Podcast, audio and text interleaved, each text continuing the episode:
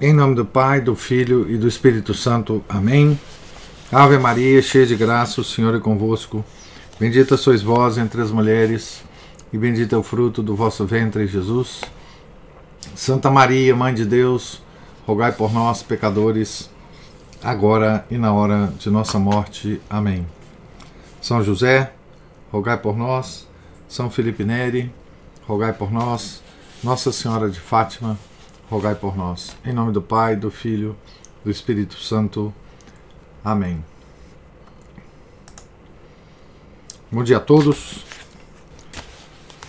Nós estamos na página 156 da biografia de São Francisco de Sales, escrita por Amédée de Magéry. Estamos aqui na parte do livro que o biógrafo nos conta sobre a pregação, a atividade de pregação de São Francisco de Sales. Estamos bem no pé da página. Aos 26 anos de idade, antes mesmo de ser sacerdote, compôs e escreveu por inteiro seu primeiro sermão para a festa de Pentecostes no ano de 1593. Ei-lo em rápida análise. Após o exórdio,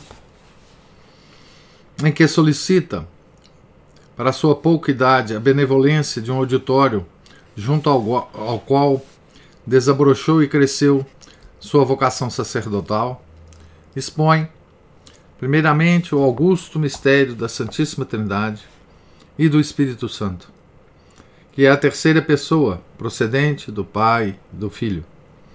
Explica o que se deve entender acerca da descida sobre os apóstolos do Espírito Santo, o qual, como a Trindade Santíssima, está em toda parte. Dá o sentido profundo dos dois sinais dessa descida.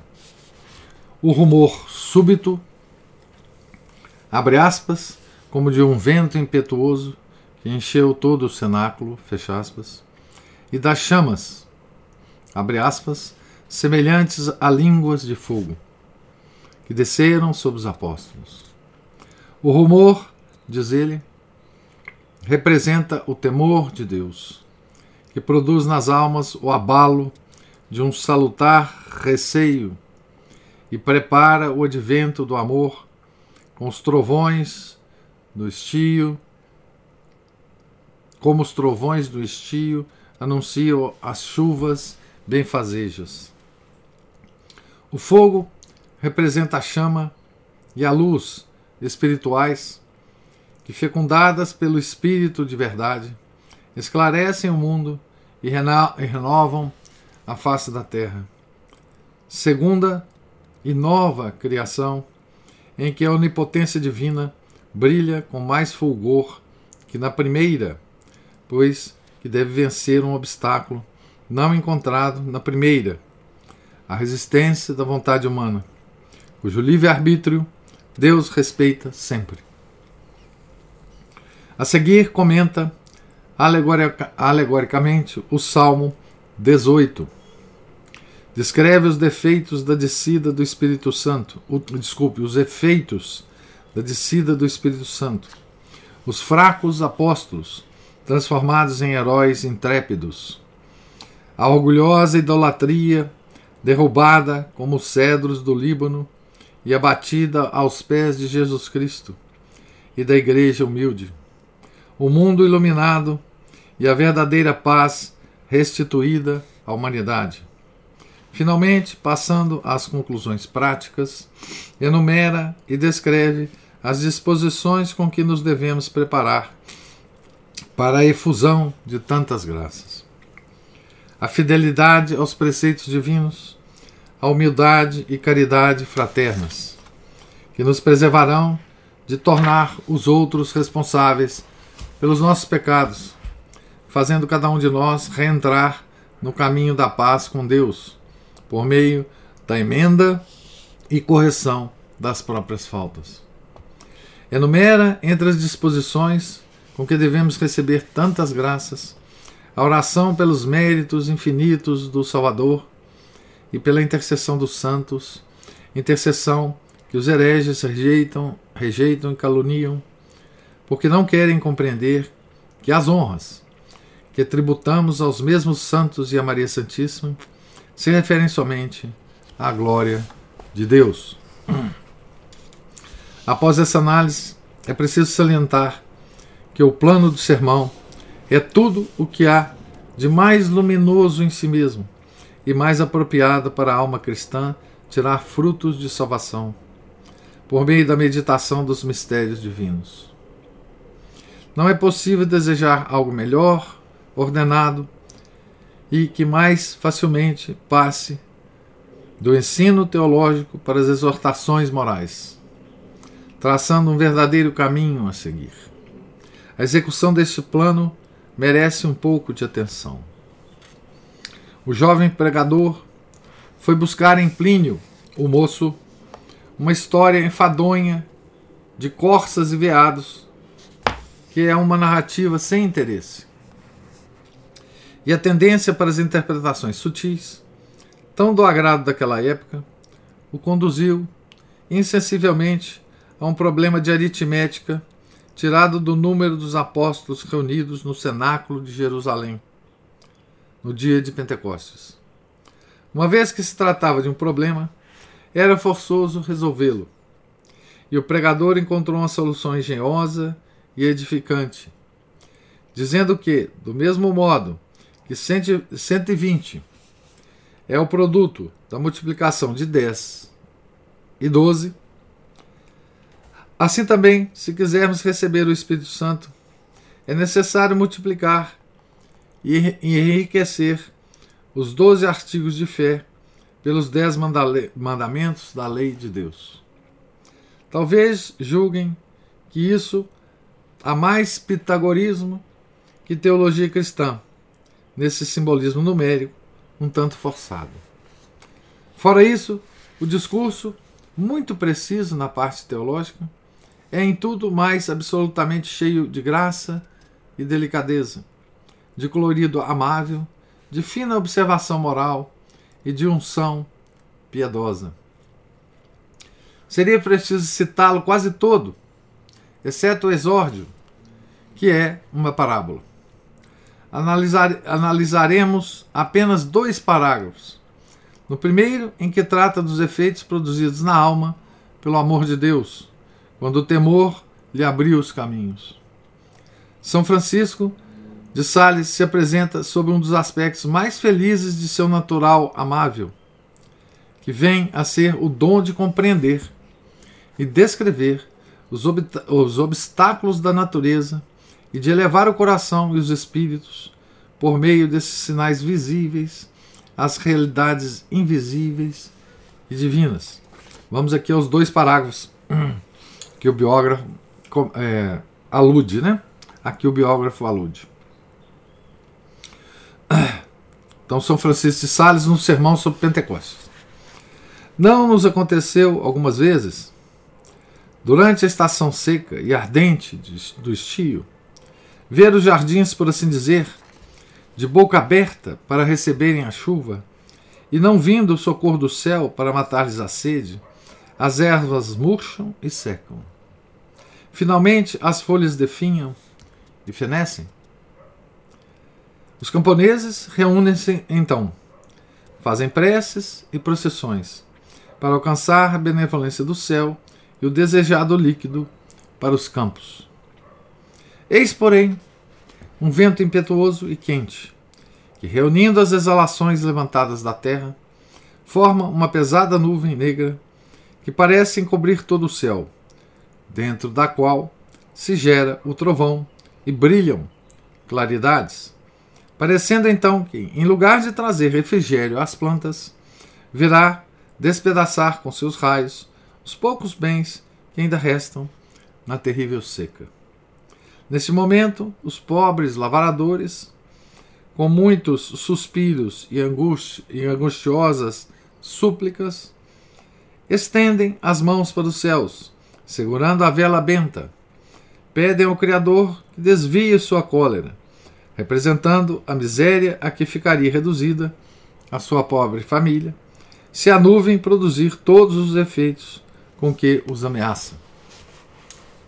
Eis que a nuvem toda se desfaz, gota a gota, e se dissolve em água pura, que dessedenta fartamente os campos ressequidos, parecendo mais um forte orvalho que uma chuva impetuosa. E então o lavrador tem grandes motivos para louvar a Deus, por ver que o jardim e os campos reverdecem mais que nunca. As flores se endireitam nas hastes e os frutos, por assim dizer, retomam o alento que o calor lhes havia tirado. E a terra oferece aos pobres lavradores o banquete suspirado de uma colheita farta e abundante. Fecha aspas aqui para o nosso santo. Nada poderíamos desejar de mais vivo e de melhor acabado que esses dois quadros da vida campestre. A terna e cordial simpatia do autor pela vida áspera dos agricultores acrescenta aí uma nota e um acento profundamente humanos. E a alta significação dessas imagens terrestres no pensamento do orador sacro transformou o quadro na mais tocante e mais instrutiva das parábolas. A outra página que aqui citaremos é ainda uma comparação não tirada da natureza criada, mas da vida social de um jogo muito em moda na Saboia, nos fins do século XVI. Nessa passagem, muito se salienta um dos caráteres mais assinalados da pregação do nosso santo, isto é, de sua fisionomia sempre animada e cheia de vida, nunca abstrata, e de sua perfeita adaptação ao auditório. É o psicólogo e moralista que se revela a cada página da introdução à vida devota. Desde cedo se apresenta competente e abalizado. A compaixão patriótica pelos males que afligem a sua querida Saboia, ameaçada pelos horrores da guerra, aí aparece de modo mais comovente e leva o pregador e patriota a recordar a todos e a cada um dos seus concidadãos o dever muito esquecido de trabalhar pela salvação de sua terra natal, por meio da emenda das faltas e do melhoramento da conduta individual. Vamos então a essa página de nosso santo, né? São alguns parágrafos aqui. Nossa impenitência, diz o nosso santo, provém de uma certa cortesia que cada um tem para consigo mesmo. Cada um se exalta, cada um lança sobre o próximo a causa de seus males e de seus pecados. Parece-me ouvir certas coisas que se dizem comumente na Saboia. Seja-me permitido tornar um exemplo tirado de uma diversão muito popular. Aqui é tomar um exemplo, né? Deve ser.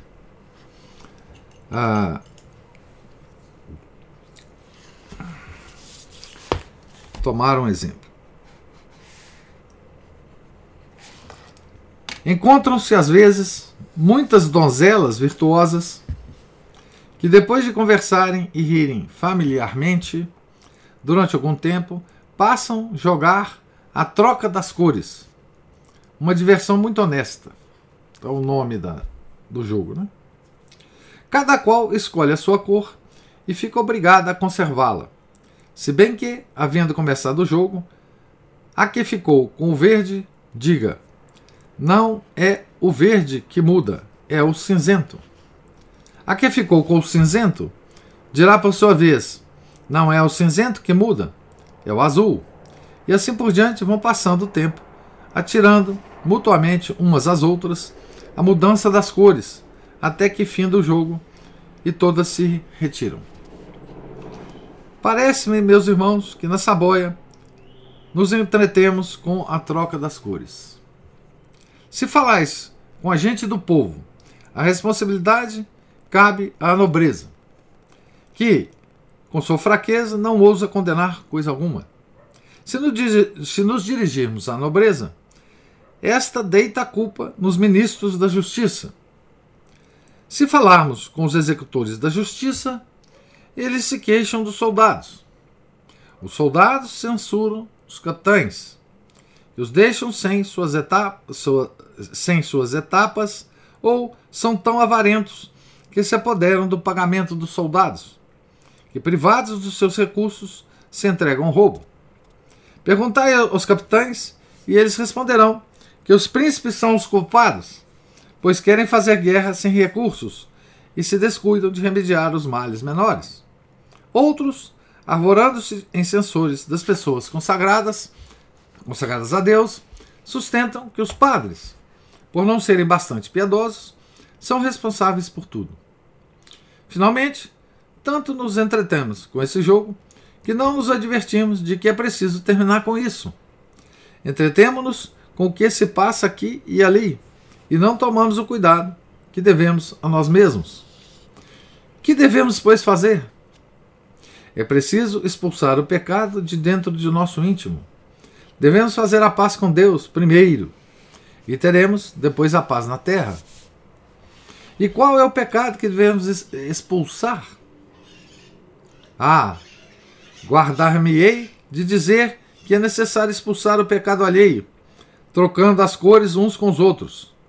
Digo-vos-ei, antes, que cada um deve falar à própria consciência e não à alheia, para lhe pedir contas de suas faltas.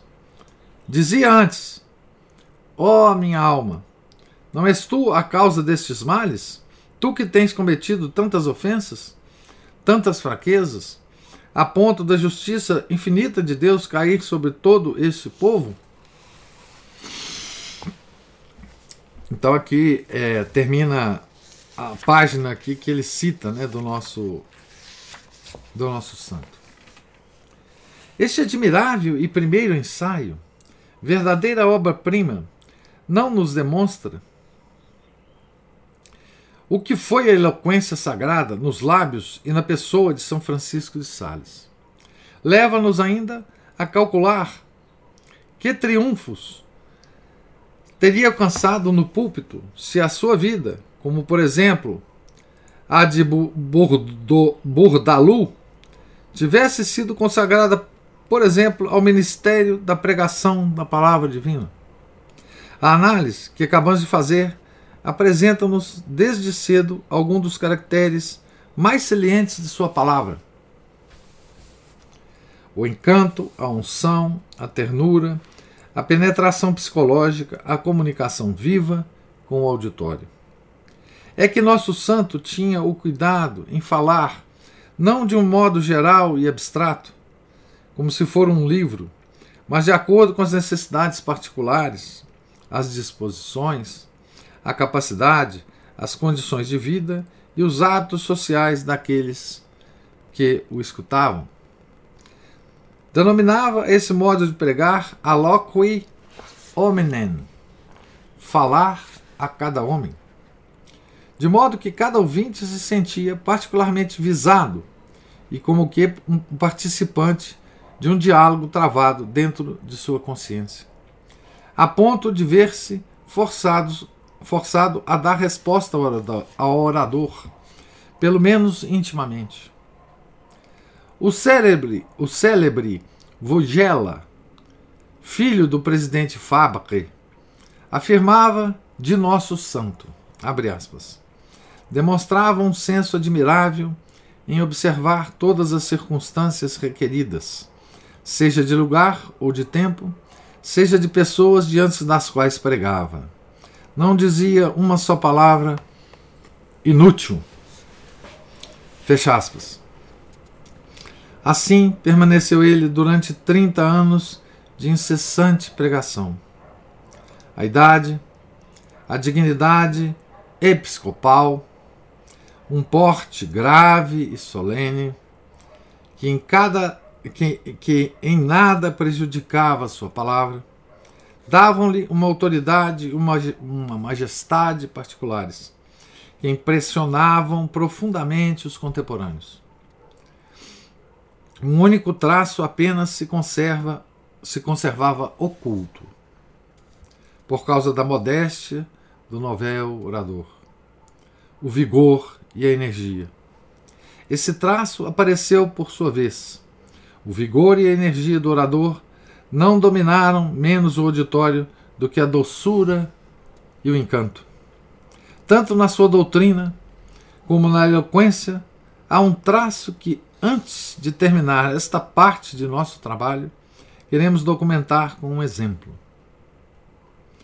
Transcreveremos abaixo umas breves linhas heróicas nas quais o velho cavaleiro, o senhor de Boise, reconheceria seu sangue e sua raça, dada a diferença existente entre os combates terrestres e os combates espirituais. Então aqui é um trecho do pai, né, São Francisco de Sales. Nosso Senhor Jesus Cristo escolheu a morte de cruz para nos fortalecer na constância, mostrando-nos por essa escolha que não devemos esmorecer com a grandeza e a duração de nossos sofrimentos, porque esses jamais poderão ser comparados com os que ele padeceu por nós. É forçoso, pois, robustecer nossa coragem, imitando a do nosso Divino Mestre, não nos rendendo nunca, sem combater valorosamente até a morte, sem nos intimidarmos com o grande número de inimigos que nos cercam. Então,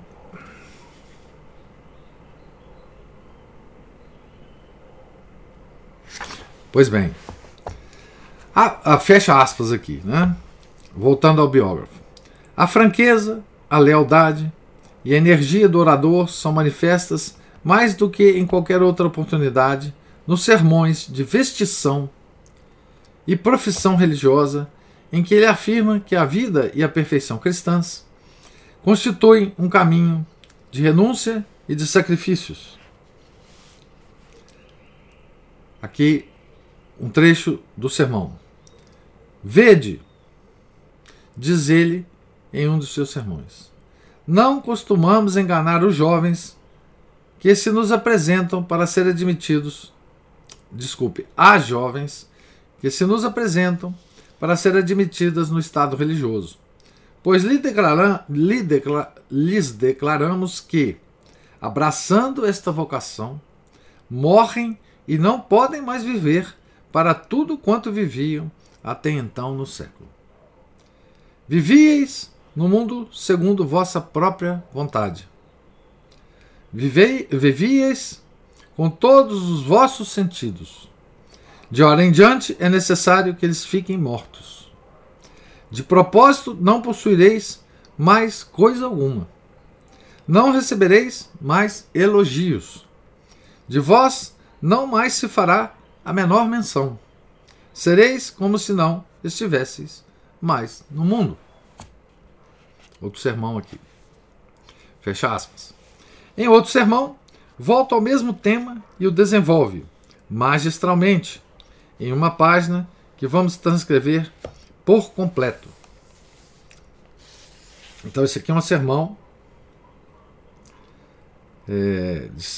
de vestição, 1618.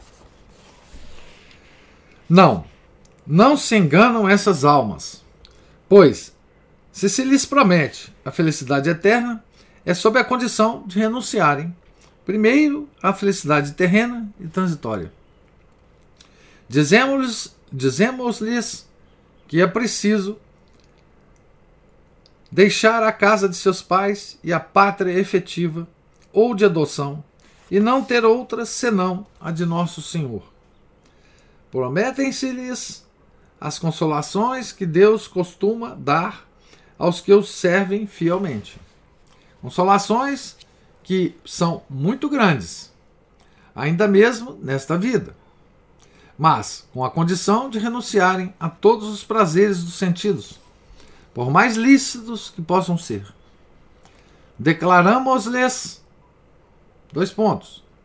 se até o presente gostastes de viver, segundo vossa vontade, e fazer prevalecer a vossa opinião, de agora em diante é preciso nada mais estimar, a não ser a obediência. Colocamos-lhes um véu sobre a cabeça para mostrar que ficarão ocultas aos olhos do mundo.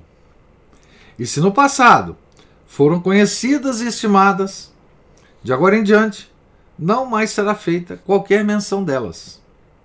O véu impedirá que se saiba se são belas, graciosas e atraentes. É preciso, portanto, perder a estima que podemos consagrar todas essas a todas essas coisas. Dizemos-lhes que são chamadas a gozar da felicidade do Salvador sobre o Monte Calvário, mas somente depois de terem sido crucificadas com ele no Monte Calvário, por uma contínua mortificação de si mesmas e voluntária aceitação, sem restrições, das mortificações que deverão praticar pelo resto da vida. Em conclusão, nós lhes prometemos que só serão esposas de Nosso Senhor glorificado depois que o tiverem sido de Nosso Senhor crucificado. Só lhes será conferida a coroa de ouro depois que tiverem recebido a de espinhos. Termina o sermão aqui, né? E termina a parte que o biógrafo reservou os comentários sobre a pregação, né, do nosso santo, né? E é curioso, né, esse sermão aqui, né, de vestição das freiras, e a descrição da vida delas, né, que é uma vida de santidade, muito mais, digamos assim, perfeita, né, do que a vida de santidade de nós leigos, né? Não que nós não tenhamos ou não possamos fazer progresso na nossa vida espiritual, né? Mas a vida da alma consagrada é muito mais direta, ou deveria ser mais direta, né?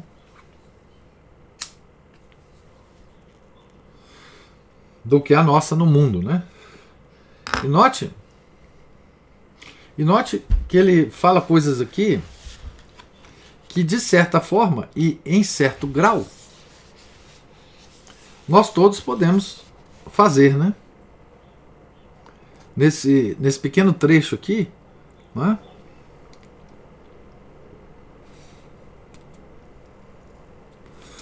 Eu vou reler algumas partes dele para comentar, né?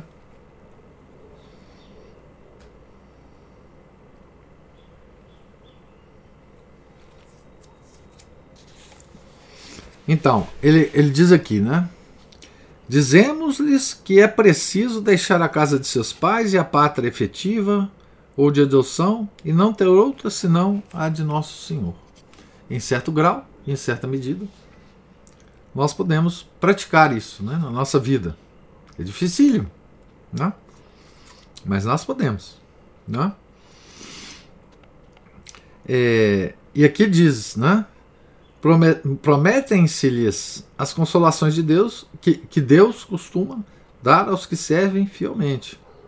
Consolações que são muito grandes, ainda mesmo nesta vida, né? Não na vida futura, né?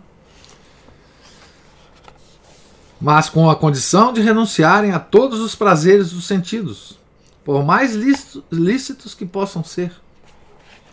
Isso também nós, em certa medida, nós podemos fazer. E a igreja, ao longo do ano litúrgico, nos propõe caminhos para isso, né? caminhos para isso, que são as mortificações da carne e dos sentidos, né? E dos sentidos internos e externos, né? As mortificações dos sentidos internos são mais ainda difíceis, né? Mortificação dos atributos superiores da alma, né? Que é do intelecto e da vontade, né? Podemos fazer em certo sentido, né? Se até o presente gostastes de viver segundo a vossa vontade e fazer prevalecer a vossa opinião, de agora em diante é preciso nada mais estimar a não ser a obediência. Então, aqui também nós temos uma certa participação nessa vida, né? Da freira, da alma consagrada, né? Da freira, do monge, né?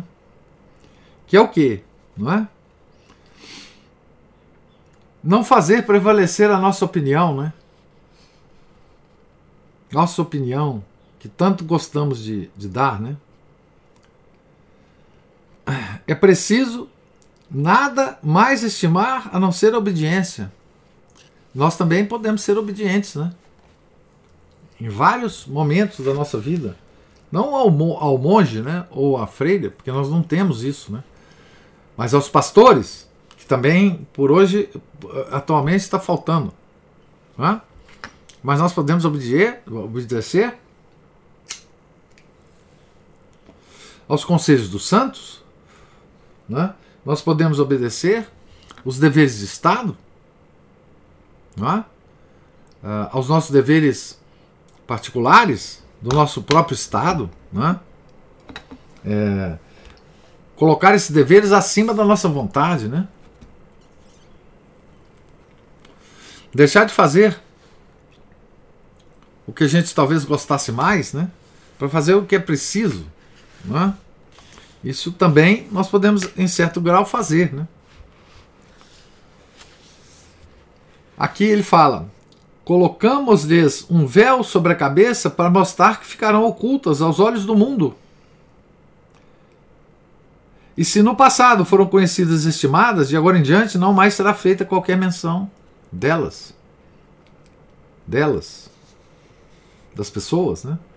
Então, ficarão ocultas aos olhos do mundo? Quantos de nós tentamos fazer isso, né? Ficar oculto aos olhos do mundo? Não é? Através de... até de uma violência contra a nossa natureza, né? Porque quando você... a forma de ficar oculto ao mundo é propriamente a prática da humildade, né? Da humildade. Nós podemos fazer isso de certa maneira, até um certo grau, não é?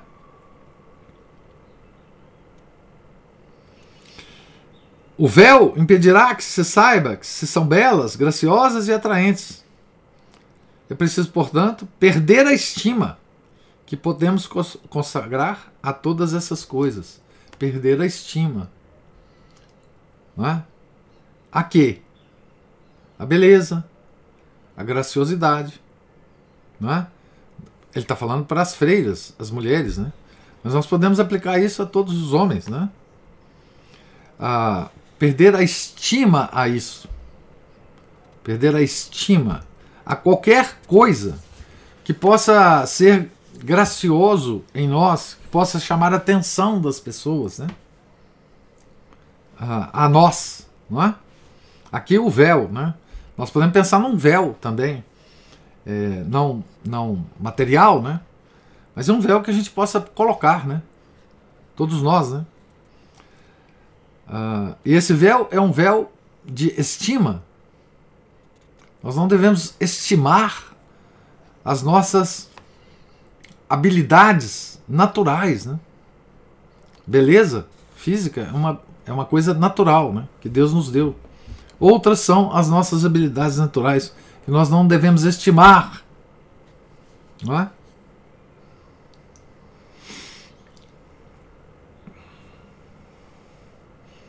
Dizemos-lhes que são chamadas a gozar da felicidade do Salvador sobre o Monte Calvário, mas somente depois de ter sido crucificadas com ele no Monte Calvário,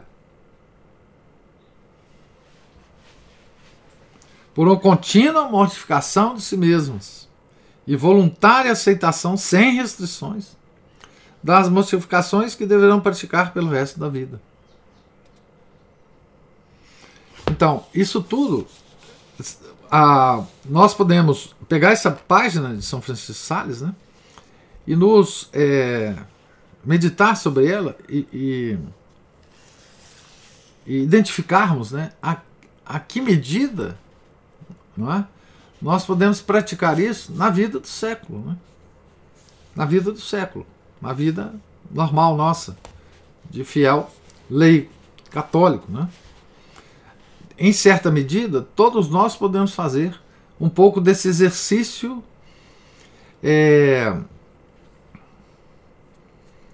dos monges e das freiras, né, em nossa vida, né? Cada uma dessas coisas. Por isso que, quando a gente lê, né, textos dos santos que são especificamente direcionados pelas almas consagradas, há nesses textos ainda muito interesse para nós leigos, porque de alguma forma nós podemos praticar essas virtudes, né, na nossa vida, digamos assim, para usar a expressão clássica disso, né, na nossa vida no século. E aí, quando a gente percebe isso, né, é que a gente vê quanto que a nossa vida, neste século que nós vivemos, né, quando a gente fala o século, é o século que a pessoa vive, né? Nós não vivemos na Idade Média, nem na Antiguidade. Nós vivemos no nosso século. O quanto o mundo hoje nos desvia de todas essas concepções de santidade, né? O quanto o mundo nos faz fazer exatamente o contrário disso, né? Estimar as nossas habilidades naturais, né? Não nos mortificarmos, exibirmos todas as nossas qualidades, às vezes qualidades que nós nem temos e que tentamos imitar, né, para exibi-las, né? Enfim, o quanto que nós podemos e normalmente fazemos, né? O quanto nós podemos nos afastar dessa vida recolhida, né? Dessa vida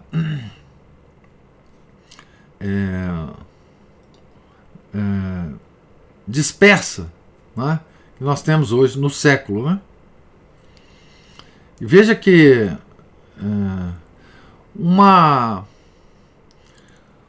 um sinal, né, de que o homem do século, o católico verdadeiro do século, estima muito essas virtudes, embora seja muito difícil de praticá-las, né?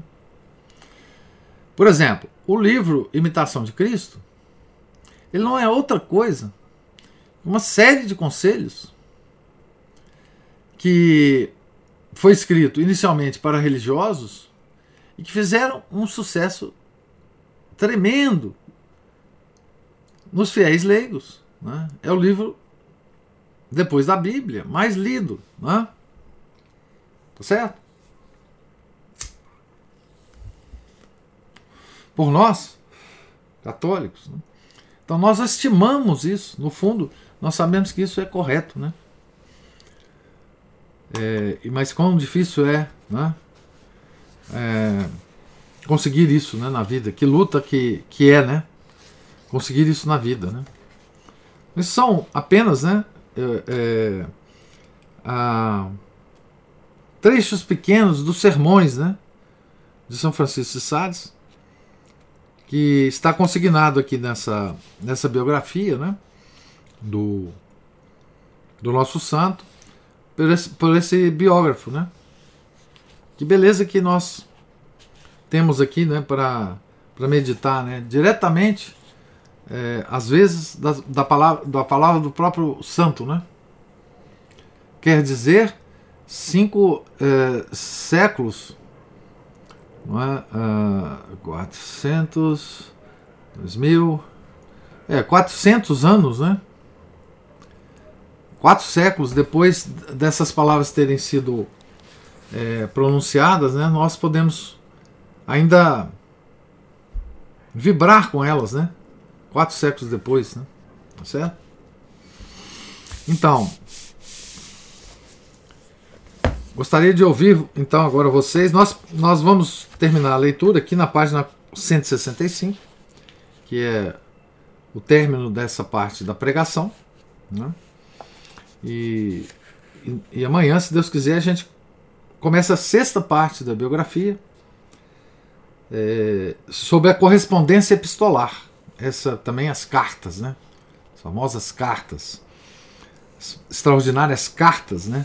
Que ele escreveu muito frequentemente para a direção das almas. E aqui nós vemos vamos ter um saborzinho, né? Um aromazinho do São Francisco de Sales como diretor espiritual, tá certo? A Ana Paula ou o Márcio já levantou a mão aí. Oi, professor, sou eu. Tudo bom? Tudo. Bom, gostei bem, foi desse jogo da batata quente aí, né? Daqui, ótimo. Pra cá, pra lá, pra cá, né? Responsabilidade de todos, mas não é de ninguém. Bom, nenhuma coincidência com nossos tempos. Mas é interessante essa última parte que o senhor leu e comentou, claro, ela chama mais a atenção de todos nós. Essencialmente, maior ou menor intensidade ou extensão, todos nós, mesmo os leigos aqui, né, no século, nós somos chamados a isso, né? E com elas são esposas, chamadas a serem esposas de Cristo. Mesmo na vida matrimonial é a mesma coisa. É isso. Que é uma coisa, aliás, que desde os tempos do Padre Paulo, como já eu participei em paróquia, nas, né, aspas pastorais de preparação para o matrimônio, a gente percebia também o tanto que as pessoas são extremamente despreparadas para esse tipo de vida. Elas não sabem reconhecer que elas estão entrando também numa forma de, como se fosse uma vida religiosa, de certa forma, né, que tem todos esses componentes do sacrifício, do abrir mão da própria vontade, da própria opinião em prol do senso de dever, de prioridade, isso, daquilo que tem que ser feito, e que dentro da casa delas quem manda é aquela brincadeira, né? Quem acha que é o homem que manda, levanta a mão, a parte levanta a mão. Quem acha que é a mulher que manda, uma parte maior ainda levanta a mão. Pois é, mas nenhum de vocês pensou que quem manda na casa realmente é Deus, e cabe a vocês simplesmente interpretarem essa vontade e colocarem em prática, que é o mais importante, né? A vida matrimonial é uma vida de obediência. Sim, exatamente. Né? E é muito semelhante a isso. Peraí, cachorro tá pulando em cima de mim aqui. Bom, mas o fato é que, lembrando aqui, o que eu gostaria mesmo de colocar é o seguinte: isso é muito semelhante àquela consagração à Nossa Senhora que São Luís de Montfort propôs, né, que alguns comentaristas colocam. Nada mais é, de certa forma, do que uma espécie de renovação dos votos batismais. Como o senhor colocou, né, o mundo ele sempre nos desvia disso. Então, simplesmente aquela renúncia, né, que se faz no batismo a Satanás, que os nossos padrinhos fazem por nós. Satanás, suas pompas, suas obras, renuncia ao diabo. A renúncia também ao mundo, às máximas do mundo, né? São Luís também coloca, e vários outros santos também colocam, justamente essas máximas do mundo, que são completamente contrárias, como o senhor disse aí mesmo, à santificação, né? Então a renúncia ao mundo também. E a renúncia à carne, talvez a mortificação, o controle, né, do corpo, sendo que nós... não sei se eu acho que foi... Não, foi ontem que eu tive uma reunião com o pessoal, o autor do livro lá, falando que a alma é o motorista e o corpo é o veículo, né? Como se fosse a carruagem, ou como alguns dizem, a alma é o cavaleiro e o corpo é o cavalo, e não o contrário. E muitas vezes o que a gente está vendo é particularmente incentivado no nosso mundo atualmente é justamente o contrário, o cavalo montar em cima do cavaleiro. Né? Ou seja, também é uma forma disso. Ou seja, na prática, quem não se esforçar sinceramente para isso, né? Não será um verdadeiro devoto de Nossa Senhora, e não é pelo fato de colocar uma correntinha no pulso, no tornozelo, sei lá onde. Na verdade, o meu é um pouco mais discreto do que isso, mas não será um verdadeiro devoto de Nossa Senhora, e se ele achar que é isso, apenas rezar um terço metralhado, né, é só um devoto de Nossa Senhora, a pessoa tem que ficar ciente de que o verdadeiro devoto de Nossa Senhora será salvo, mas um falso não será mente. E que muitas vezes, exatamente, é isso que todos os santos põem, e tem um livro do padre Júlio Maria de Lombaerde que fala sobre isso, muito bom, inclusive, ele fazendo a menção de vários outros santos de longa, muito anteriormente ao São Luís, que, na verdade, ele mais compilou e codificou isso, né? Exatamente dessa forma. Se a pessoa não pelo menos não se esforçar para poder se enquadrar nesse esquema em que as freiras estão, a consagração dele vai ser uma consagração ainda, na prática, meio vã, né? E aí, se eu quiser falar mais alguma coisa, aliás, o senhor falou muito bem, né? Mas caso tenha algo a acrescentar, a gente agradece ao senhor. Muito obrigado. Obrigado você, Márcio. Não, veja, você sabe que bom, comigo aconteceu assim, né? E eu não sei se com as outras pessoas aconteceu da mesma forma, ou acontece ainda, né? Que é o seguinte, para mim foi muito difícil entender, compreender, não é? A questão da obediência da freira à sua priora, às regras da sua ordem, ou do monge, ao seu prior e às regras da sua ordem. Como é que isso poderia ser aplicado no mundo? Para mim, esse foi um assunto muito importante na minha vida intelectual e espiritual, é compreender como é que isso se realiza na vida do leigo, né? Quer dizer, porque a vida do monge e da freira é, digamos assim, a vida intensificada da que um leigo devia ter, né? A nossa vida é mais, digamos assim, essa prática diária, digamos que ela é mais diluída. Mas aonde que estaria essa obediência, né? Como é que isso seria praticado, pelo menos, né? Isso eu acho que é uma compreensão, claro, que vem vagarosamente na vida da gente, né? Que entra na nossa compreensão vagarosamente, mas eu acho que isso é uma coisa muito importante, quer dizer, a gente saber, né, que nós somos chamados também a esse tipo de vida proporcional à nossa situação, e que nós devemos nos dedicar a isso com tanta força quanto as freiras e os monges se dedicam na vida delas lá no mosteiro, né? Que é dificílimo, né? Uma transição, né? de uma jovem, né? do mundo para um convento, ou de um jovem do mundo para o convento. E isso eu acho que é uma compreensão que digamos assim, nos auxilia muito a entrarmos, digamos, numa via, num caminho espiritual como leigo, né? Onde está a obediência? Onde se nos oferece as oportunidades de nós mortificarmos o nosso intelecto, né? De nós nos modificarmos em relação às opiniões próprias, né? De nós nos mortificar. Bom, a mortificação da carne, não é? Ela é até mais fácil de se compreender, porque a igreja tem várias sugestões para isso, né? Mas essa coisa mais sutil da mortificação, por exemplo, da opinião, da obediência aos deveres de Estado, da vida matrimonial, como você chamou atenção, né? Que é uma vida quase que consagrada, né?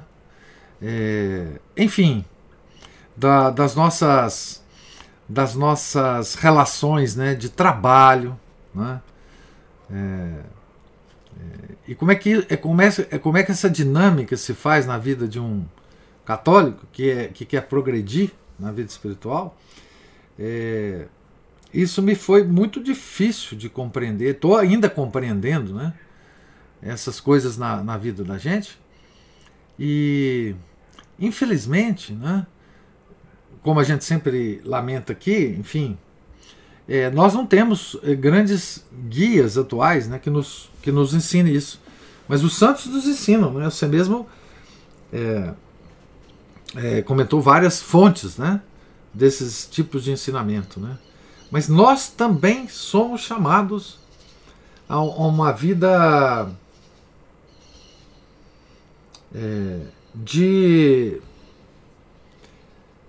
claro, na proporção da nossa vida, numa vida de mosteiro, numa vida de reclusão, né, na medida das nossas possibilidades, uma vida de... Aliás, os próprios retiros espirituais ao longo do ano, que os leigos fazem, né, dá uma certa dimensão disso, né? Sejam retiros curtos ou longos, que hoje que sempre existiu para leigos, né? Nos dão uma certa, enfim, um certo direcionamento nessa coisa, né? Essa coisa de ocultar com véu, né? Que no mosteiro é o véu físico mesmo, né? O que isso pode significar para nós, né, na nossa vida? Nós nos ocultarmos, né? Aquelas práticas, né, muito práticas, aquelas sugestões muito práticas dos santos, né? Cuidado com as palavras, né? Cuidado com a verborragia que nós temos, né? O cuidado com falar... É falar pouco, mas não é falar poucas palavras, é falar só as palavras que são necessárias, né? Às vezes são necessárias muitas palavras, em certas situações, mas a gente usar só as necessárias, né? A gente não usar mais palavras do que as que são necessárias em cada situação, né? Então, o controle da língua, né? Isso, na vida do monge e da freira, é uma experiência... cotidiana, reforçada pela regra, pela disciplina do convento. Mas nós temos que nos adaptar a isso também no mundo, né? Enfim, é uma coisa muito difícil, mas é um aspecto da vida monástica que nós temos que introduzir na nossa vida pessoal, né? Cotidiana. E esse último página aqui do São Francisco me recordou, né, esses temas, né, que eu me preocupo com eles, né, me recordou muito fortemente isso, né?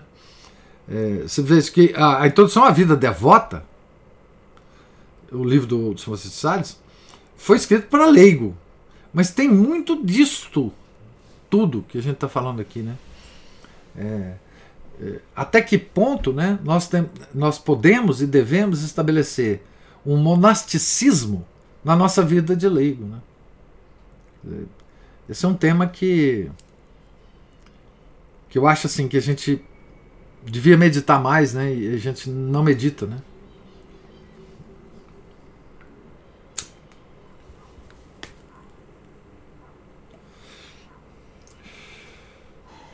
Eu queria falar daquele joguinho que foi colocado aqui, que foi descrito. É ótimo. Muito interessante, né? Me fez lembrar que o padre Jorge uma vez fez um comentário de que às vezes ele tem que chamar as pessoas durante uma confissão, ele tem que chamar a atenção delas para que elas voltem para si próprias. Porque elas começam a justificar as próprias faltas falando dos outros. Então a gente tem essa tendência a não se responsabilizar pelas próprias faltas, né? A gente vai colocando, vai se desculpando através dos outros, né? E eu fiquei pensando como que seria bom, e como que hoje em dia, ao mesmo tempo, é tão difícil, seria bom que nós tivéssemos e desenvolvêssemos verdadeiras amizades, aprofundássemos, né, amizades, de forma que a gente tivesse, como diz lá no Eclesiastes, ou no Eclesiástico, não sei, escolhe um para teu amigo, assim, tivéssemos alguém que pudesse... Você está me ouvindo? Porque a imagem travou. Não, estou te ouvindo perfeitamente. Tá? Então tá.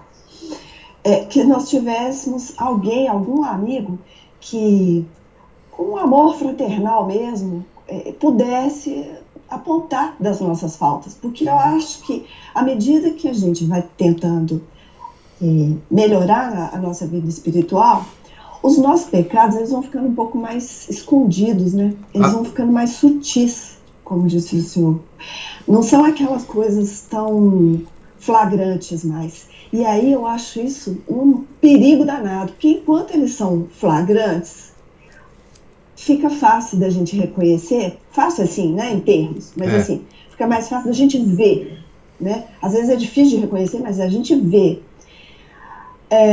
Agora, esses que são escondidinhos, né, sutis, fica mais difícil. Às vezes, e se às vezes a gente tivesse um amigo, assim, uma amizade realmente verdadeira, essa pessoa pudesse também nos ajudar e nessa correção, né?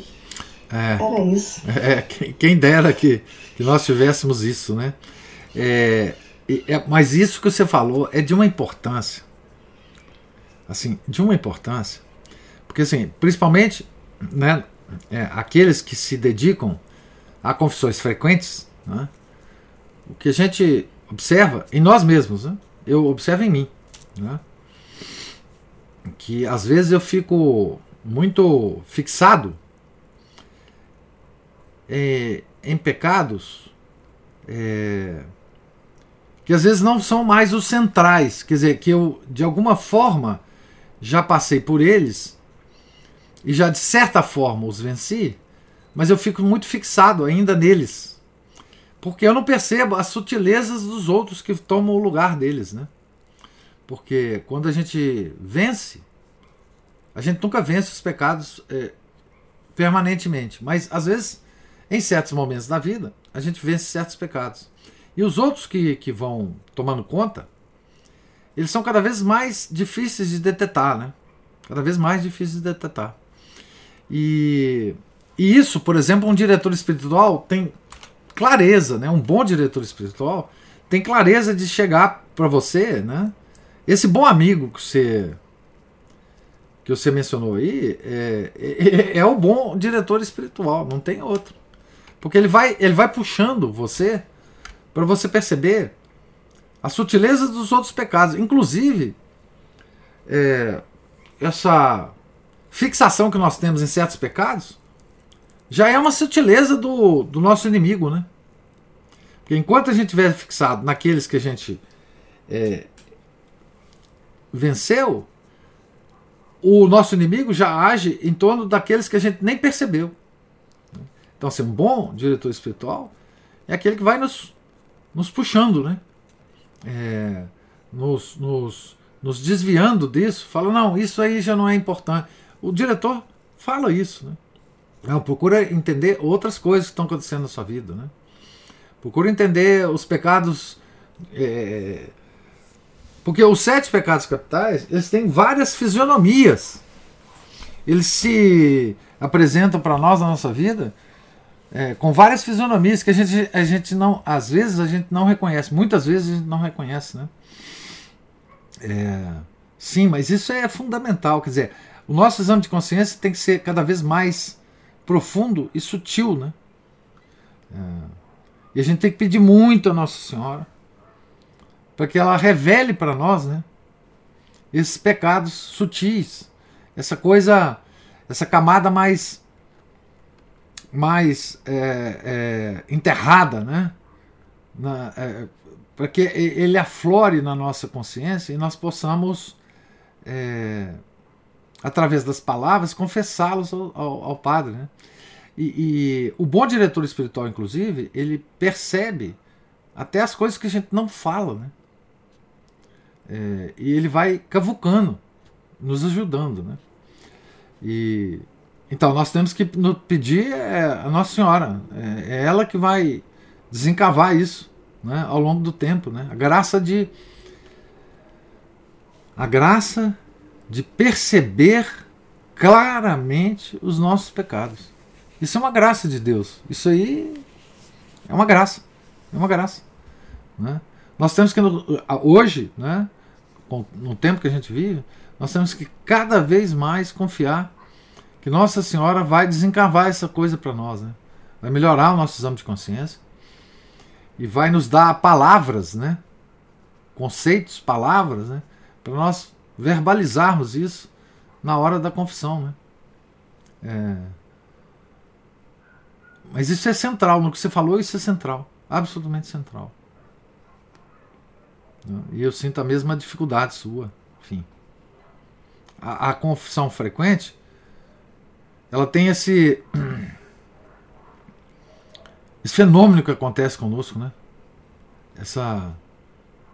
Porque à medida que a gente vai declarando os pecados, vai surgindo outros que a gente ainda não consegue colocá-los em palavras, né? Eles são subconscientes, né? Importantíssimo, Ana Paula, isso que você falou. A Cristina levantou a mão. Professor, voltando um pouquinho aqui à questão do estado de vida, do matrimônio, ontem o senhor me disse que... ontem foi a festa de Santa Joana de Chantal, dirigida espiritual de São Francisco, né? E aí eu fui conhecer um pouquinho mais a biografia dela. Teve um aspecto que, assim... não sei, acho que eu fiquei um pouquinho, assim, mais chocada, mas... deixa eu falar o que é. Ela teve ela, depois de que ficou viúva, ela foi levar uma vida monástica, não é? E para levar essa vida monástica, ela deixou, parece que um filho de 15 anos, eu não sei... Não deu para entender se ele era o mais novo ou o mais velho, ou tinha, acho que, uma criança de 9 anos, eu não entendi, ela tinha 4 filhos. E quando ela foi deixar a casa dela, ela deixou o menino com o pai, ele se jogou na frente dela para que ela não abandonasse, né, a casa, o castelo, sei lá, porque, né, onde que ela morava. E isso me causou assim, uma situação de... Mas como que ela conseguiu deixar o filho para trás, um filho que implorava, né, para ela não o abandonar, e ela deixou o pai com a criança, o rapaz. Guardadas as proporções que um rapaz do século XVI, de 15 anos, já é homem feito, né? Não é igual os nossos que têm 25, 30 e são crianças de 10, 9 anos. Ao mesmo tempo, é interessante notar que ela só se disponibilizou ou só foi aconselhada a levar essa vida monástica porque ela estava viúva, porque ela ficou viúva, não é? Então, ela só foi liberada, ou se sentiu liberada, foi aconselhada depois de cumprir o primeiro estado de vida dela, que é o matrimônio. E eu lembrei que eu convivi na minha, até hoje, uma família de 6 filhos, a minha vida inteira, e a mãe era muito católica. E eu não esqueço disso, na nossa época de adolescente, uma das minhas amigas, que era a filha mais velha, eram 3 mulheres, a mais velha era nossa amiga do grupo, né? Muito rebelde, demais da conta, era comum isso, né? Revolta. Quando a gente tinha 15, 16, 17 anos, isso era de lei. E eu me lembro que essa menina, ela, como a gente falava, ela aprontava. E um dia a mãe falou: o pai deu um chega para lá, e a menina, revoltada com o pai, ela falou: entre você e ele, eu fico com ele. E na época, e assim, isso é uma coisa que a vida inteira eu acabei ouvindo, né?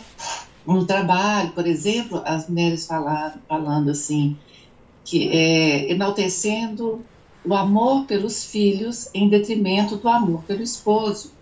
Hoje isso é muito comum, né? E eu sempre tive esse exemplo de que o casal, a família, o esteio da família, a dedicação, a fidelidade, a promessa do matrimônio, não a maternidade. A maternidade, ela vem em segundo lugar, né?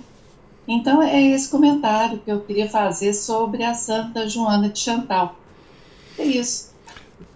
Não, eu não sei muito detalhe da vida de Santa Joana, não. Nós vamos até... Eu vou até ver se eu acho uma biografia mais completa dela, talvez para ler aqui e comentar.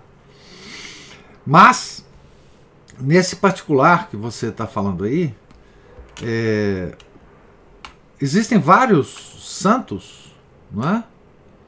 Santas, que viúvas, né? Por exemplo, a Santa Rita de Cássia, né? Que ao se dedicar à vida monástica, né? Ela, no caso da Santa Rita, eu acho que ela deixou os filhos mais velhos, né? De idade mais avançada, não é? Mas eu não sei o detalhe dessa direção espiritual dela em relação a deixar a família. Eu sei da própria biografia aqui. Nós vamos ter, eu acho que no segundo livro que a gente vai ler sobre São Francisco de Sales, tem mais informação sobre Santa Joana. Eu sei que ela sofreu muito depois que o marido morreu, com o sogro dela. E com talvez um cunhado dela também. Sofreu demais no castelo. É um castelo que ela morava, né? Eles eram nobres, né? A família dela. E ela sofreu demais. Agora, esse detalhe do filho, realmente eu não tenho... Não posso comentar porque não conheço. Mas... enfim... Não posso comentar, não sei nem o que dizer assim a respeito digamos assim, desse abandono, entre aspas, né, do filho para ela se dedicar, né? Mas tem várias santas viúvas, né, que tiveram que fazer isso, né? De alguma forma, com filhos, né? Abandonar os filhos, abandonar, entre aspas, né? Deixar eles, enfim, na vida secular para se dedicar. Não sei o detalhe da Santa Joana, infelizmente... Não sei. Enfim, agora, essa promessa do matrimônio, ela é muito grave, né? E ela o matrimônio é uma espécie de vida monástica. Tá? De vida monástica é o seguinte: você desiste ou você deixa, de certa forma, o mundo, o que você era antes, para entrar num mosteiro, mosteiro do matrimônio, né? Você muitas vezes tem que usar o véu, esse véu metafórico, né, para viver essa vida. É muito interessante as definições que a igreja dá, né, como sacramento, sacerdócio, promessa feita a Deus. É o único ato que, dentro dos sacramentos da igreja, que ele é exclusivo, né, nosso, como leigos. Isso.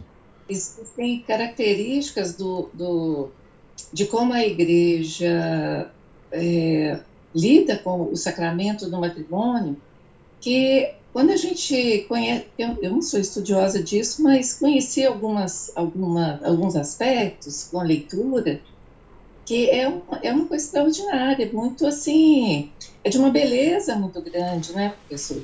Não, e outra coisa, né, tal como você, uma uma moça entra para o mosteiro para se santificar, o matrimônio é um caminho de santificação. De santificação, né? Então... É muito interessante quando a gente lê sobre a vida monástica de algumas santas, por exemplo, Santa Teresinha, do Menino Jesus, e creio até que Santa Bernadette. O mosteiro não é aquele, a clausura, o mosteiro não é aquele lugar idílico de apenas contemplação. Nossa. Ali estão todos os vícios e virtudes que a gente encontra aqui na vida do lado de fora, né? As picuinhas, as irritações, o dia de fúria, o dia de ira, não é? E muitas vezes a freira ela tem que se tornar obediente a uma superiora, às vezes medíocre, às vezes problemática. Acho que foi... eu não lembro mais que santa, que era dirigida por uma demônia. Santa Bernadette teve muito problema com isso, né? E assim é no casamento também, não é? Às vezes as pessoas têm sorte de encontrar o cônjuge assim, num estado de vida que ele é também um orientador, uma pessoa sábia diante da vida. Outras vezes isso não acontece, acho que na maioria das vezes não acontece. Não é só uma questão de divergência ao longo da vida, é de diferença, né? Diferença entre compreensão e tudo mais. E nós devemos ajudar mutuamente, né? Um ao outro. E outra coisa, se você perceber, as próprias expressões em que a freira toma o hábito, as expressões são matrimoniais. A vestimenta da freira, né, quando ela vai fazer a profissão dela, é de noiva. É de noiva. Ela está ali fazendo um matrimônio. Ela vai ser esposa de Cristo, de Nosso Senhor Jesus Cristo. Então, tudo é uma linguagem matrimonial. Matrimonial. Então, assim, não é só o matrimônio que tem algo a ver com a vida monástica, mas a vida monástica tem muito a ver com o matrimônio. As palavras são as mesmas, né? As palavras são as mesmas. Elas vão com a veste nupcial. A freira tem a veste nupcial quando ela vai professar, né? Então, assim, e isso do lado de cá do matrimônio, né? Do leigo, nós não percebemos isso, né? A semelhança, né? A semelhança, né? Quando a freira se, digamos assim, comemora as núpcias dela, né? E quando uma noiva comemora as núpcias delas aqui do lado de fora, né? Então, assim, é tudo muito semelhante, né? E o caminho de santificação é este, com todos os seus problemas, todas as suas lutas, tudo, quer dizer, nós temos obrigação, né? O marido e a esposa, de nos santificarmos, né? Um ajudar o outro no caminho da santificação, né? Então, assim, isso a gente esquece, né? Nós podemos, né, no final das contas, em resumo,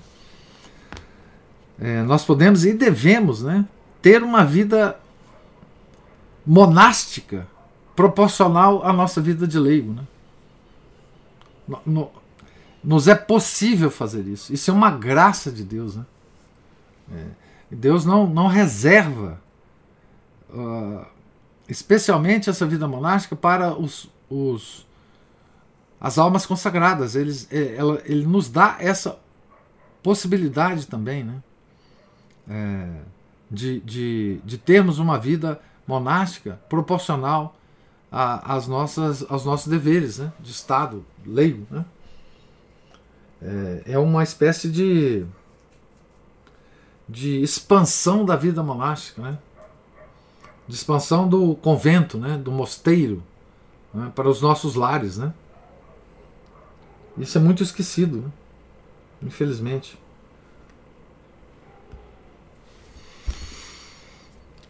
Mas é isso. Alguma... Opa! Levantou a mão aí. Ana Paula ou Márcio?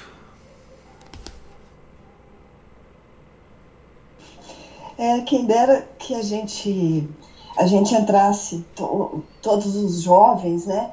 Todas as pessoas que se casam entrassem no casamento com esse senso, né, consolidado de que a gente não entra no casamento para ser feliz, a gente entra no casamento para fazer o outro feliz, no sentido de que o que é a felicidade? Que ele vá para o céu, né? Isso. Que ele se salve, né? Então, se a gente tivesse esse senso, a gente seria feliz, porque a partir do momento que você vê que o outro caminha para a própria salvação, você se sente feliz. E você caminha muito mais rápido também. Isso, é aquela história do Cirineu. O Cirineu vai de má vontade lá para ajudar nosso Senhor, e nós, às vezes, também, né, vamos super de má vontade para ajudar alguém, a gente vai de má vontade, assim, vai por obrigação, sem ter noção de que, ao ajudar, o maior ajudado somos nós. Ah. Não é mesmo? Então, se a gente tivesse esse senso, seria muito bom, né? E eu, assim, o Márcio não está aqui nesse momento, mas, assim, eu sou muito grata ao meu marido por isso, porque ele foi um instrumento de Deus para eu estar onde eu estou agora. Porque foi ele que rezou... tantas vezes conversou comigo, e ele, com esse espírito dele mais ele é um pouco mais inconformado, mais curioso, ele via erros, né, na missa, na liturgia moderna, e foi procurando outras coisas. E foi ele que acabou me levando, porque eu já contei essa história para algumas pessoas, mas quando a missa era ali na igreja do Monte Calvário, eu deixava o Márcio ali na esquina, entrava na Rua Platina e ia lá para a Igreja do Santo Curadaz, assistir uma missa lá. Eu só ia com o Márcio nas missas de Natal, Ano Novo, essas missas, vamos dizer, mais das grandes festas da igreja, para fazer companhia a ele. Mas, e aos poucos, eu fui entendendo, ele foi falando, e até trazer o Padre Paulo Santos aqui em casa para almoçar, e aí foi que eu comecei realmente a frequentar.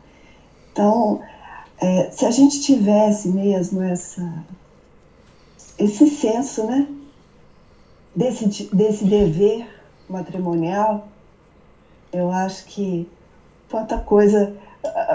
Por isso, talvez, que tantos casamentos se acabem com tanta facilidade, né? Que a pessoa entra com uma outra mentalidade, né? Com a mentalidade de ser feliz, de procurar prazer o tempo todo, e não é bem assim, né? Na verdade, é bem o contrário. Você tem que ir cedendo, cedendo e cedendo. Fazendo uma modificação da opinião, né? Belíssimo depoimento seu, né? Você tem que modificar a sua opinião, você tem que fazer muita coisa para um casamento dar certo. Um casamento dar certo é igual para uma vida monástica dar certo. É igual para uma freirinha continuar lá a vida inteira e ficar lá até os 70 anos de idade. É a mesma coisa, né? Então, assim... enfim. E até que a morte nos separe mesmo, né, professor? Porque o que acontece? A gente não é a mesma pessoa de quando a gente casou. Né? A gente vai mudando, queira Deus que para melhor, né? Mas aí a gente tem que estar o tempo todo se adaptando às nossas mudanças e à mudança do cônjuge, né? E então Então, isso é uma coisa diária mesmo. É uma decisão diária que a gente tem que tomar de fazer o nosso casamento dar certo, vamos dizer assim. É, imagina a freira no convento, ela entra, como a Cristina falou, pega uma priora completamente despreparada desse prior, mas tem que obedecer. Não é? Vocês vejam que coisa impressionante. Por exemplo, essa questão da obediência, tem um caso da Santa Margarida Maria Alacoque, muito, muito impressionante a esse respeito, né? Que é o seguinte, ela numa das visões de Nosso Senhor, ela foi sugerida por Nosso Senhor Jesus Cristo a fazer certa penitência. Santa Margarida, da visitação, da ordem criada por São Francisco e Santa Joana de Chantal. E ela então começou a fazer essa série de penitências. A priora proibiu ela de fazer. Não, você não vai fazer, não. Não vai, não. Pode parar. E ela ficou naquela coisa, né? Como assim? Né? Como assim que ela mandou eu parar? E aí ela ficou naquela agonia. Nossa Senhora apareceu para ela de novo, falou assim: não, você tem que obedecer a sua priora. Você tem que obedecer a sua priora. Então você vai obedecer a sua priora. Imagina a importância disso, né? Quer dizer, como que Deus dá importância fundamental às causas segundas que Ele promove para nós. Mesmo uma ordem de Nosso Senhor foi anulada pela ordem da priora. E Nosso Senhor aceitou isso tranquilamente. Não, você vai obedecer a sua priora. Está aqui para obedecer a sua priora. Então, assim, isso mostra a importância, né, da vida, da realidade da vida, das coisas que Deus nos manda como causas segundas para nos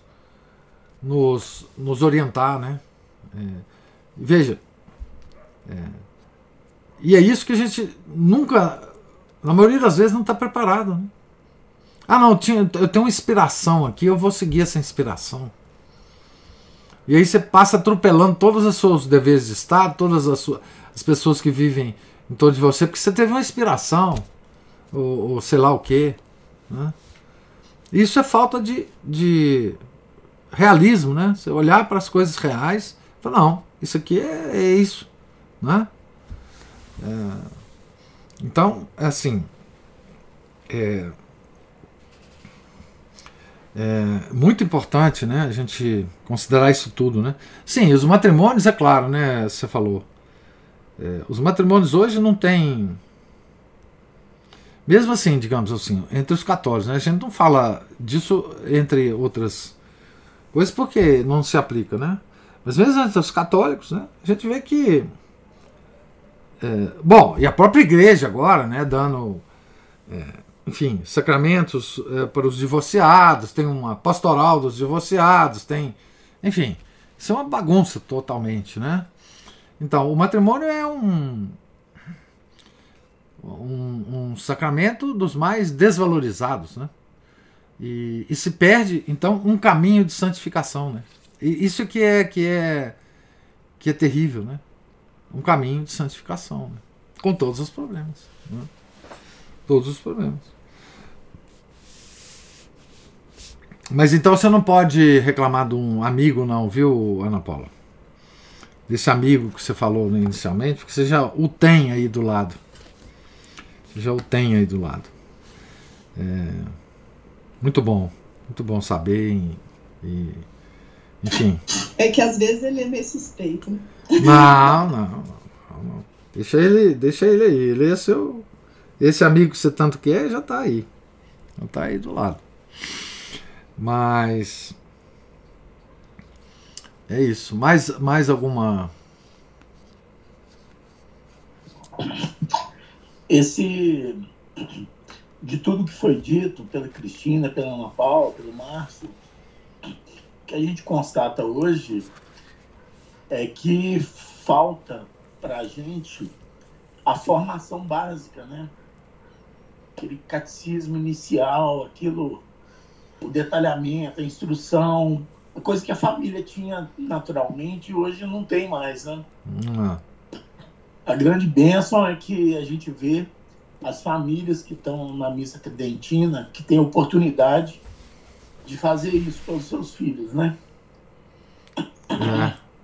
E aí poder mudar em algumas gerações, se Deus quiser, aumentando essas pessoas, para que isso aconteça com mais frequência, né? Porque no que está aí hoje no mundo, muito difícil a gente vai ter algumas conversões, mas o geral não percebe isso, não tá nem passa pela cabeça. Paulo, mas aqui, se a gente mudar a gente, quer dizer, você veja que assim, as famílias hoje, só por elas serem numerosas, elas já fazem um apostolado extraordinário. O apostolado das famílias, pelo próprio exemplo, pela própria vida das famílias católicas, que são ligadas à tradição, elas já fazem um apostolado extraordinário. Apostolado não de palavras, mas de exemplo. Então, assim, eu tenho muito. Eu sou otimista, eu sou normalmente pessimista, mas nesse aspecto sou muito otimista. Eu acho assim, se o mundo não acabar, esse tipo de coisa vai mudar o mundo de novo. Que é o negócio do jogo das cores, né?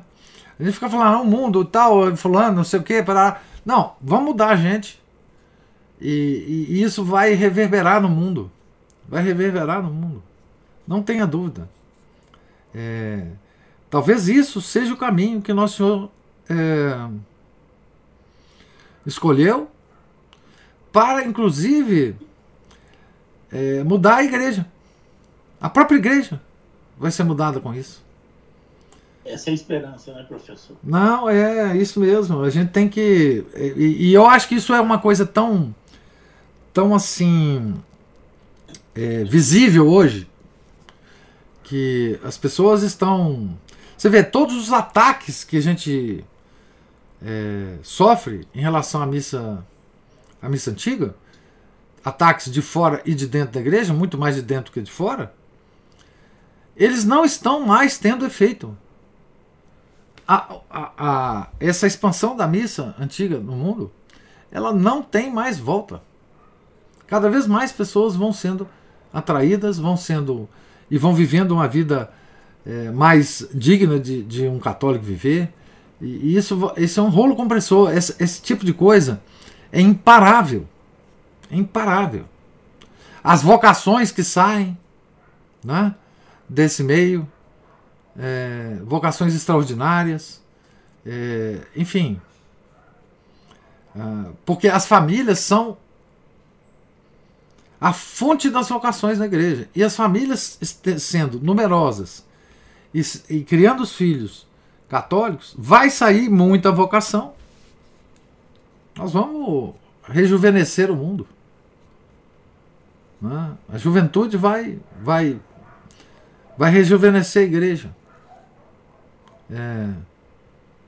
Só com o tempo a gente... Mas pode esperar, nós vamos... Quer dizer, Nosso Senhor Jesus Cristo vai vencer. Não é? Disso eu não tenho dúvida. O problema é a velocidade também que o outro lado caminha e pegando pesado, né? Vai sempre assim. O outro lado é sempre a força bruta, vai. Mas nós, como sempre, vencemos o Império Romano, o Exército Romano, que era muito mais poderoso que qualquer coisa que existiu. Então, a gente vai. Apenas nós não podemos desistir. E o caminho católico é esse, não é um caminho revolucionário.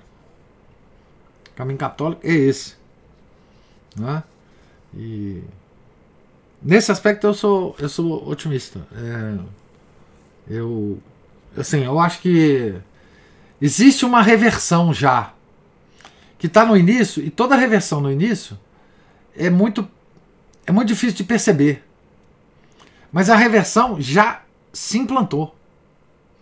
E nós que estamos vivendo, é difícil a gente perceber.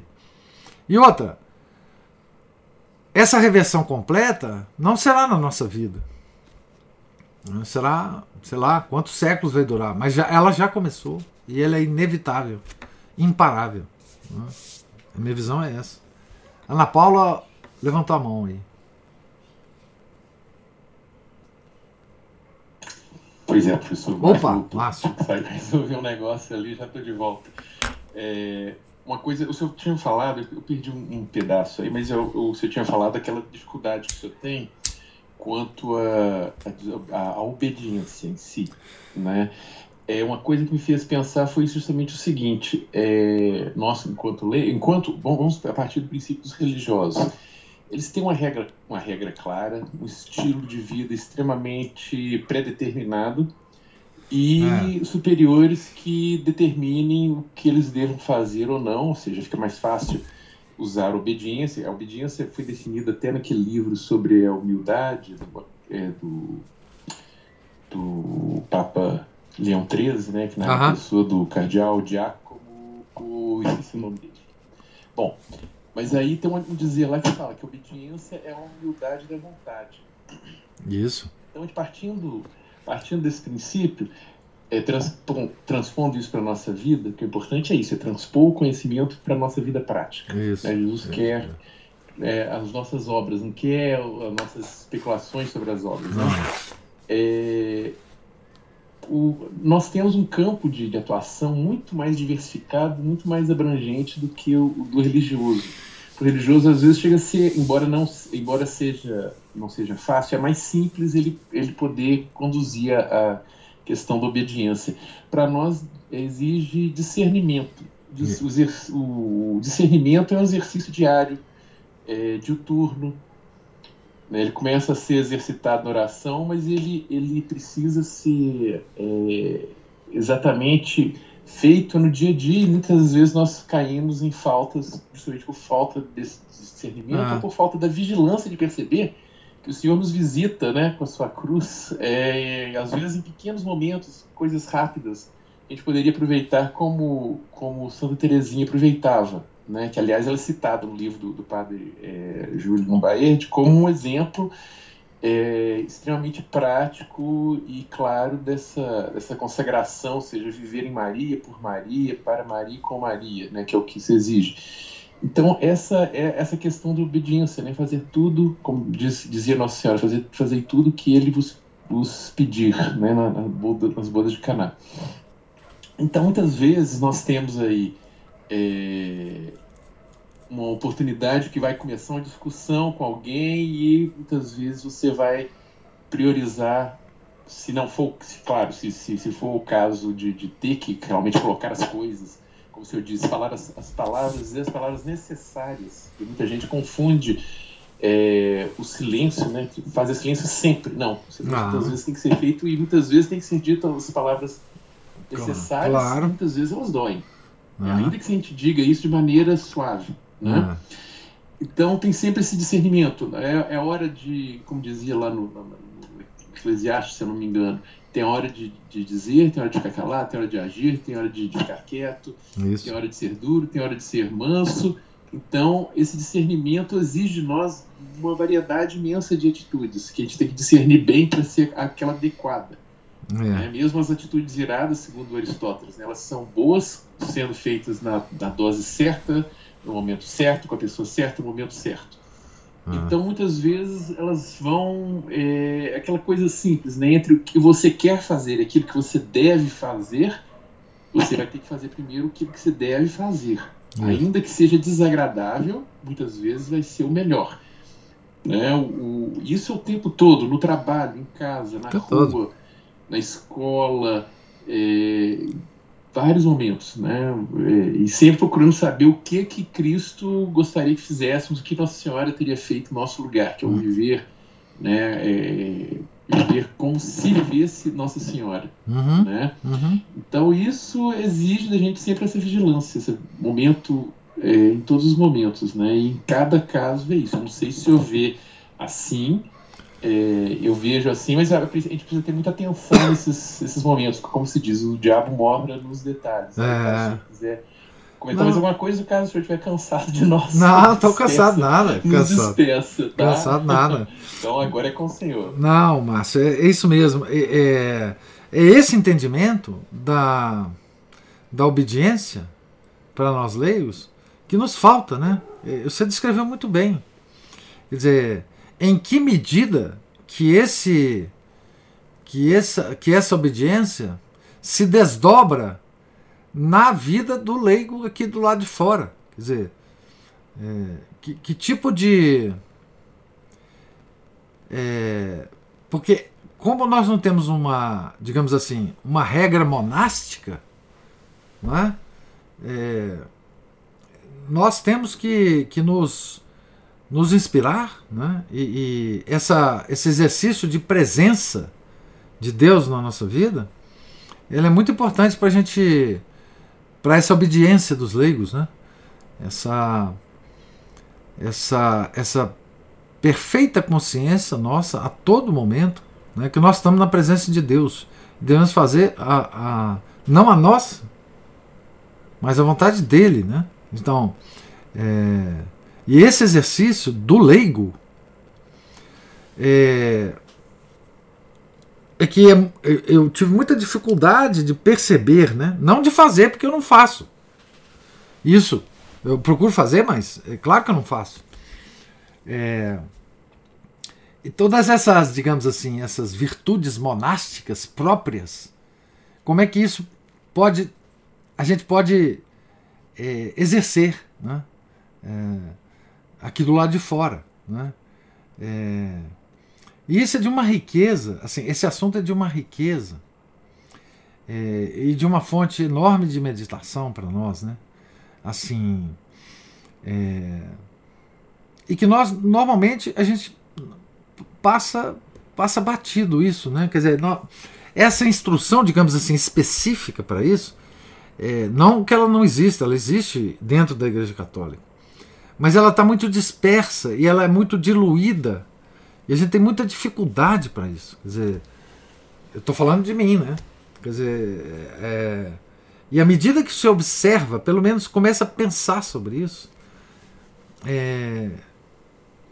a sua vida começa a ser analisada por você mesmo de uma forma completamente diferente, né? O que eu estou fazendo na direção dessa obediência que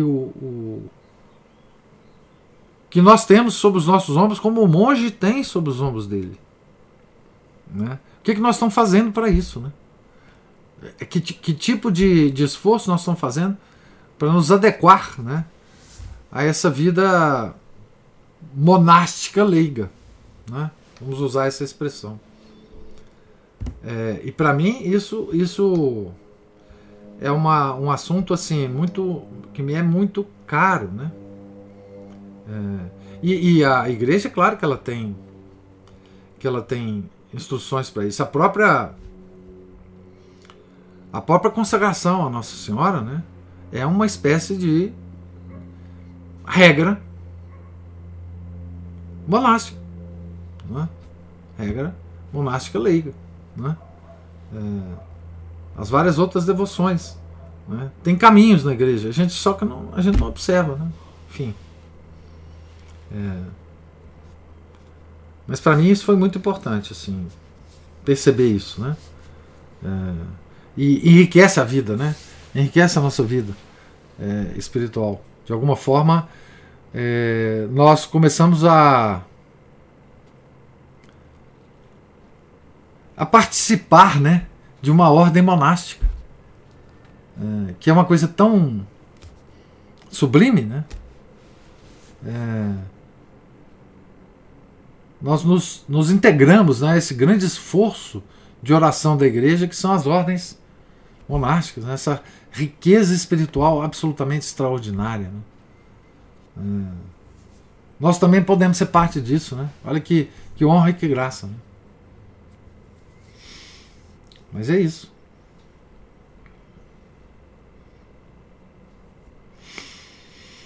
Pois bem. Opa! Márcio ou Ana Paula? Professor, só um último exemplo. Por exemplo, que me veio, por exemplo, à cabeça dessa questão de obediência, como é uma coisa simples. Outro dia eu tinha ouvido um lado de uma questão, uma reclamação, coloquei para outra pessoa de modo cordial, claro, a pessoa também, né, ela aceitou isso e respondeu, viu o lado dela da questão, da solução, que inclusive ela propôs uma solução no problema, e que eu achei a solução muito boa, inclusive, e aí eu pude ter uma noção melhor de como as coisas estavam funcionando. Então a gente vê que uma coisa simples e boba dessa, né? Não é uma questão difícil, não decidi o futuro das nações com isso, mas eu pude ver, primeiro, como é que Deus quer que a gente faça as coisas. Primeiro, escute os dois lados da questão, né? Não vamos precipitar em julgamentos, né, temerários. Segundo, vamos buscar a verdade, né? Terceiro, a minha opinião de como que a coisa era, ela estava vista como uma forma parcial, a solução que eu pensei que fosse. Um caso, ouvindo o outro caso, tive uma visão global melhor. Terceiro, a solução... Quarto, sei lá, nem sei qual mais a questão. A solução que essa pessoa propôs me pareceu superior àquela que eu tinha pensado e que eu acatei, e inclusive elogiei essa pessoa por essa iniciativa, que eu achei que foi muito sensata, né? E a gente tem que ter essa aí de ver, né, a humildade. Eu não tenho nenhum dever de obediência a essa pessoa, mas, no entanto, como me pareceu mais acertado isso, uma inspiração praticamente, vamos dizer assim, do Espírito Santo, vamos dizer assim, ou misturado com as boas tendências dessa pessoa, eu pude fazer aquilo que São Francisco falava, obedecer inclusive àqueles que não são iguais, porque obedecer aos superiores é até fácil, e até aos inferiores. Isso. Então, uma questãozinha boba, simples, não estou contando isso para me vangloriar, mas apenas para dar um exemplo de como é que a cada momentinho da vida a gente, estando alerta, porque às vezes a gente está preocupado, pensando em outras coisas, como é que a gente pode fazer a vontade de Deus ali como leigo. Não é só isso. Isso mesmo. Abrir mão da opinião da gente, né? Quando a gente encontra uma melhor. Tem tão pouca gente que tem essa capacidade hoje em dia, né? Você expõe a opinião, a pessoa fala, não, isso aí, não, é realmente só melhor do que a minha, vou adotar a sua. Essa coisa da opinião, gente, é uma coisa terrível, né? A gente tem opinião sobre tudo, e a gente acha que a nossa opinião é melhor do que a de todos, né? E o mundo, hoje, ele estimula a gente ter opiniões, né? Então, assim, essa mortificação da opinião própria, uma das coisas mais importantes para nós hoje. Inclusive, como o Márcio falou aí, para que a gente pratique essa obediência leiga, né? Porque a obediência, o que é? É você, apesar de ter uma opinião, né? Apesar de ter uma opinião, você segue a opinião do seu superior. Agora, o leigo, ele não tem necessidade, ele pode seguir a opinião do inferior, inferior intelectualmente, às vezes, inferior, sei lá, de alguma forma inferior, né? Inferior economicamente, de um empregado que vai, chega ao patrão e dá opinião e fala, não, realmente sua opinião é melhor do que a minha, né? Isso é um exemplo prático, ótimo, que o Márcio deu, dessa via que a gente pode seguir como leigo, né? É realmente muito boa o exemplo prático, né? Porque moral, gente, quando a gente estuda os moralistas nos dão exemplos práticos de viver a vida moral, né? Porque no fundo, a moral católica está nos 10 mandamentos. Agora, como que se desdobra isso nos milhares, infinitos casos particulares? É só com exemplo prático mesmo. que a gente pode entender, né? Certo? Cada um dos mandamentos, né? Os mandamentos são concisos, empacotados. Nós precisamos desempacotar eles na nossa vida, né? Porque, no fundo, o monge e o leigo, na vida moral, eles seguem os 10 mandamentos. Não tem outra coisa, não. Né? E depois a renovação que Nosso Senhor trouxe dos 10 mandamentos, né? Mas é isso, nós não temos outras coisas. Então, no fundo, a regra geral é essa. Mas como que, na nossa vida, nós vamos desdobrar essa regra moral, né? Para orientar os nossos comportamentos, né? É isso que vale, né? Certo? Mais alguma observação?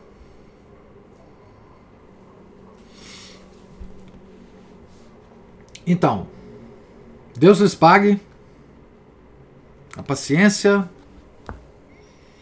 a presença, a extraordinária coleção de comentários que vocês deixam aqui, tá certo? Tenham todos um santo dia, fiquem com Deus. Nós, então, amanhã começaremos na página 167, sobre a correspondência epistolar de nosso santo, certo? Em nome do Pai, do Filho, do Espírito Santo. Amém. Ave Maria, cheia de graça, o Senhor é convosco. Bendita sois vós entre as mulheres, e bendito é o fruto do vosso ventre, Jesus. Santa Maria, Mãe de Deus, rogai por nós, pecadores, agora e na hora de nossa morte. Amém. São José, rogai por nós. São Felipe Neri, rogai por nós. São Francisco de Sales, rogai por nós. Nossa Senhora de Fátima, rogai por nós. Em nome do Pai, do Filho e do Espírito Santo. Amém.